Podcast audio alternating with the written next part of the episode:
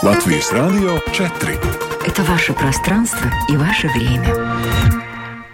На календаре пятое сентября в Латвии тринадцать часов, и вашему вниманию информационная программа «Сегодня в тринадцать» на Латвийском радио четыре. В студии Юлия Михайловская. Добрый день. В этом выпуске.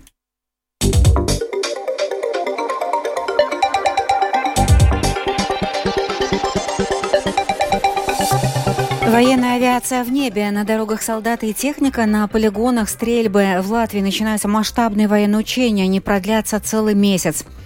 Большинство граждан России не сдали экзамен по латышскому языку с первого раза. Теперь им предстоит повторный тест.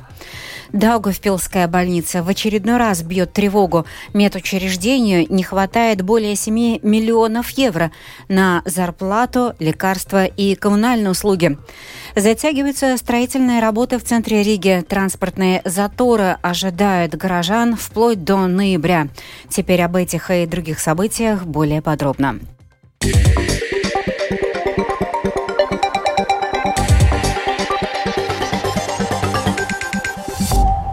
Сегодня в Министерстве обороны проинформировали о новой концепции обороны государства на предстоящие несколько лет с две тысячи двадцать третьего по две тысячи двадцать седьмого годы.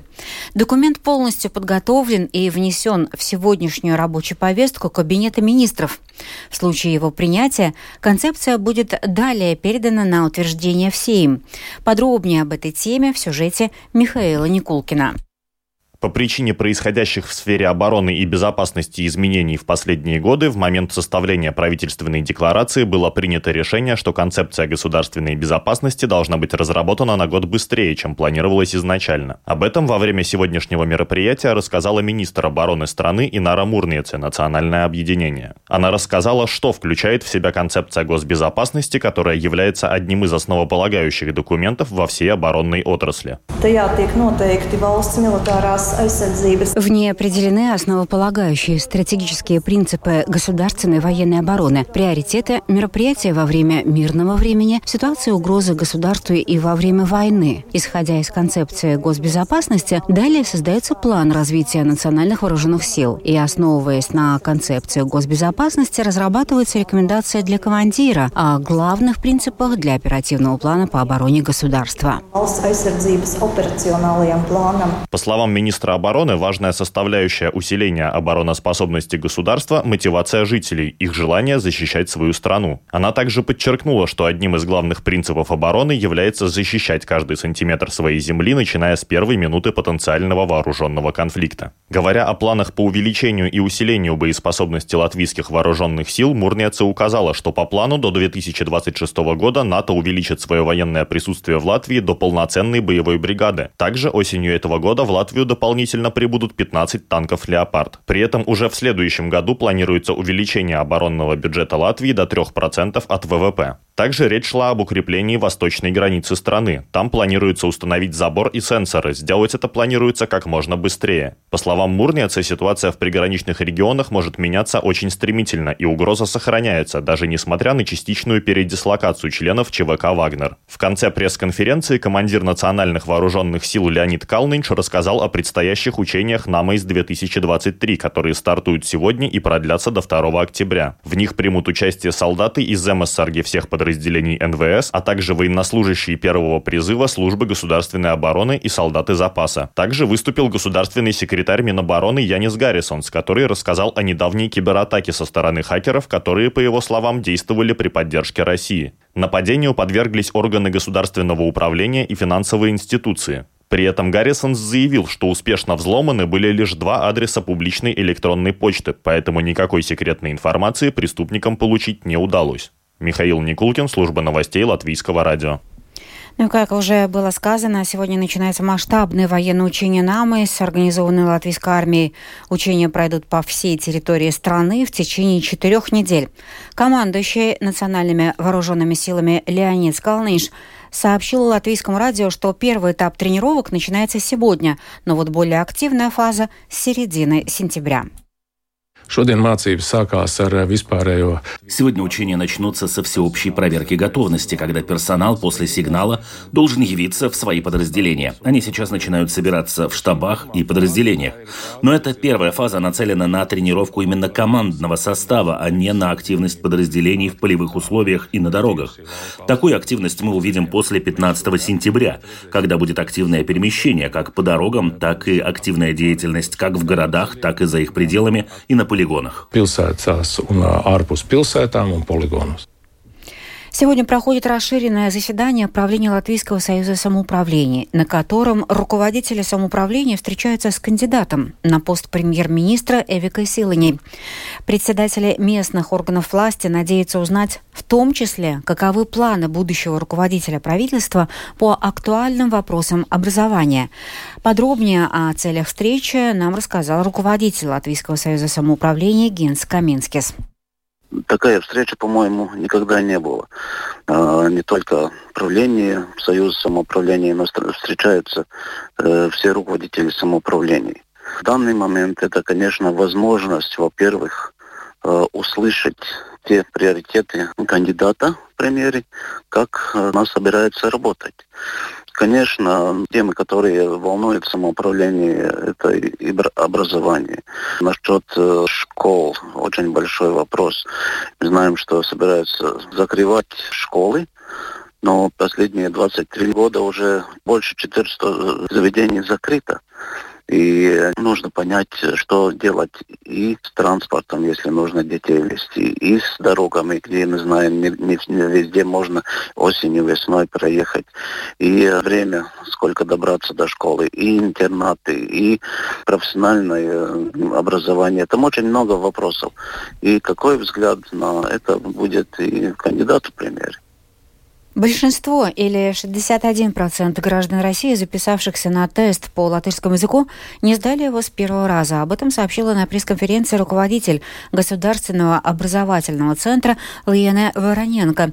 Сдать языковой тест можно было с одиннадцатого апреля по двадцать девятого августа. На экзамен по госязыку зарегистрировалось больше граждан России, чем пришло на самом деле. Всего на экзамен записались тринадцать с лишним тысяч граждан России, а сдавать его пришли чуть более одиннадцати тысяч граждан России. На данный момент заявление о пересдаче подало шесть тысяч пятьсот один человек. Упорядоченная и обновленная среда вокруг Рижского центрального вокзала и центрального рынка появится позже, чем планировалось ранее. В Рижской думе признали, что из-за обнаруженных проблем строительные работы на железнодорожной линии Rail Baltica завершатся только в конце октября, начале ноября. Муниципалитет признает, что ремонт замедляет движение транспорта, однако самоуправление не воспринимает ситуацию как очень критическую. Об этом исполняющий обязанности директора департамента сообщения Янис Гаррисонс. Возможно, где-то пробки немного более интенсивные в связи с капитальными ремонтными работами, которые связаны, например, со строительством Rail Baltica. Но в целом ситуация аналогична другим годам. На этой неделе планируется продолжить работы по асфальтированию улицы Экспорта и второй линии Чекуркаунса. Несомненно, в этом году этот процесс идет медленнее, чем в предыдущие годы. Вайвец указал, что начинают новые ремонты, которые могут существенно задержать движение транспорта, в этом месяце не планируется. В Даугавпилской региональной больнице требуется семь целых шесть десятых миллиона евро, чтобы закончить год без долгов.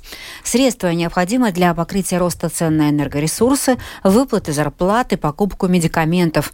В Даугавпилсе отмечают, что необходим перерасчет тарифов, чтобы ситуация не повторилась через год. Подробнее об этом в сюжете Сергея Кузнецова. Руководитель Даугавпилской региональной больницы Григорий Семенов еще в начале года отмечал, если ничего не изменится в финансировании здравоохранения, то на конец года образуются крупные долги. Из-за инфляции и роста цен больница не может полностью покрыть расходы. Все равно до сих пор еще не признано и политически не принято говорить о том, что в сфере медицины так, точно такой же прирост цен, именно дефицит, как во всей Латвии в целом и в мире в целом. И за этот год, за этот период с двадцать первого по двадцать третий. Дважды поднималась зарплата медикам, один раз прирастала минимальная зарплата, выросли цены на энергоресурсы, на материалы. Допустим, в нашем случае больница это за два года по сравнению с двадцать первым это порядка пяти миллионов. Григорий Семенов надеется, что из остаточного финансирования выделят деньги на покрытие дефицита. Ранее деньги, выделенные на компенсацию разницы цен, в итоге пришли, как средство на предоставление дополнительных медицинских услуг. Что по факту получается, что покрытие расходов уже за уже предоставленные услуги, которые мы получили из-за того, что более дорогие цены на медикаменты гостариф не покрывает, нам дают деньги, чтобы мы еще раз предоставили услуги, которые опять же несут дополнительные расходы. Получается, больницы, чтобы хоть как-то обеспечить именно денежный поток, они вгоняют еще больше себя именно в потери. Понятно, чтобы полностью покрыть все расходы и потери, прогнозируемые мной до конца года, нужно семь целых шесть десятых миллионов. А чтобы остаться хотя бы на сегодняшнем уровне и рассчитаться с поставщиками, то нужно минимум четыре миллиона восемьсот тысяч евро. Если деньги Минздрав не дает, то первая проблема – это расчет с поставщиками. А второй момент – это сокращение. Соответственно, отказ от отделений и плановых услуг, что суммарно создаст дополнительные проблемы в долгосрочной перспективе. Ну, лучше точно не будет. И это главная ситуация, что должно понять правительство. Если сейчас здраво не распределится восемьдесят три миллиона остаточных, которые есть, и которых достаточно, чтобы адекватно расставив приоритеты выжить, и потом думать о развитии. Если это не сделает, то это будет точка отсчета, после которой, к сожалению, будут неизбежны негативные последствия касательно именно доступности медицины. Возможно, это выльет в летальных случаях, которые прирастут. Заместитель госсекретаря по финансовым вопросам Министерства здравоохранения Борис Книгин отмечает, что правительство о трудностях в отрасли информировали с начала года. В июле презентовали план по поддержке здравоохранения. В августе первый транш, это пятьдесят семь миллионов, отправили на дополнительные услуги.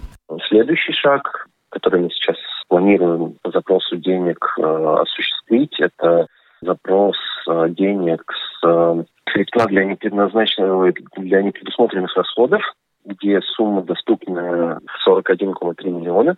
При подаче документов на это финансирование мы будем оценивать возможность запросить также средства для больниц, это средства для энергоресурсов и для медикаментов, которые включены в тариф услуг.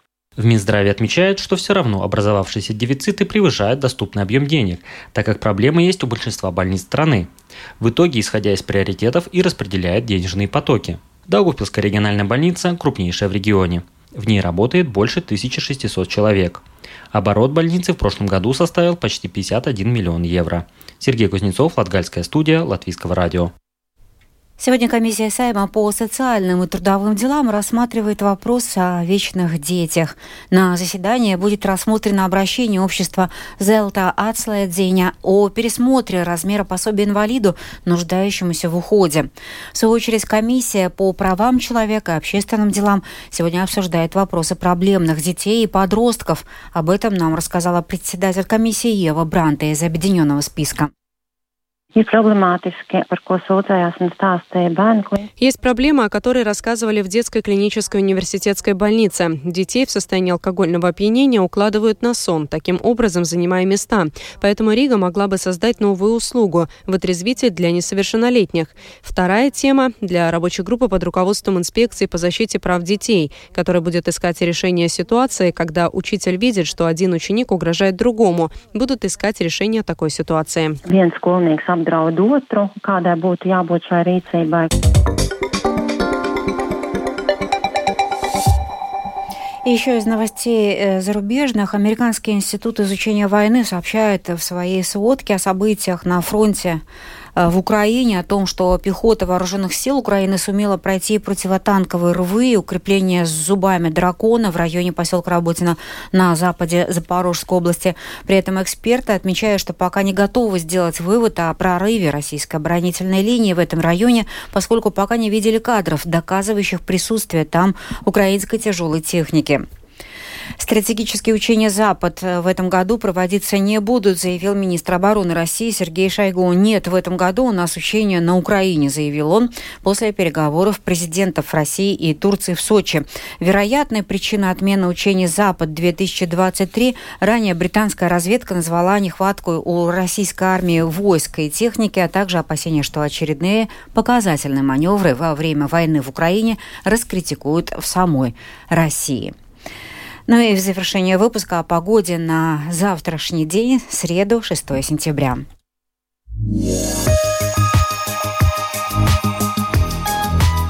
прогнозам латвийских синоптиков, предстоящей ночью в Латвии усилится облачность, но будет без существенных осадков. Местами в западных и центральных районах образуется туман с видимостью от ста до пятисот метров.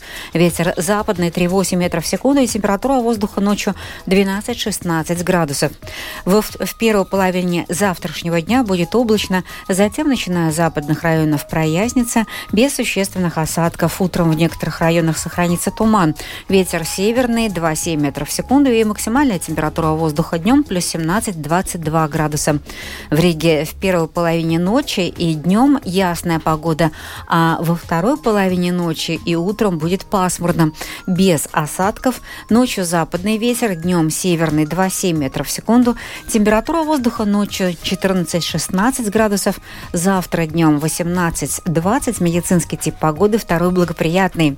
Это была программа «Сегодня» в тринадцать, пятого сентября. Продюсер выпуска Дмитрий Шандро. Провела Юлия Михайловская. В Латвии тринадцать часов и шестнадцать минут.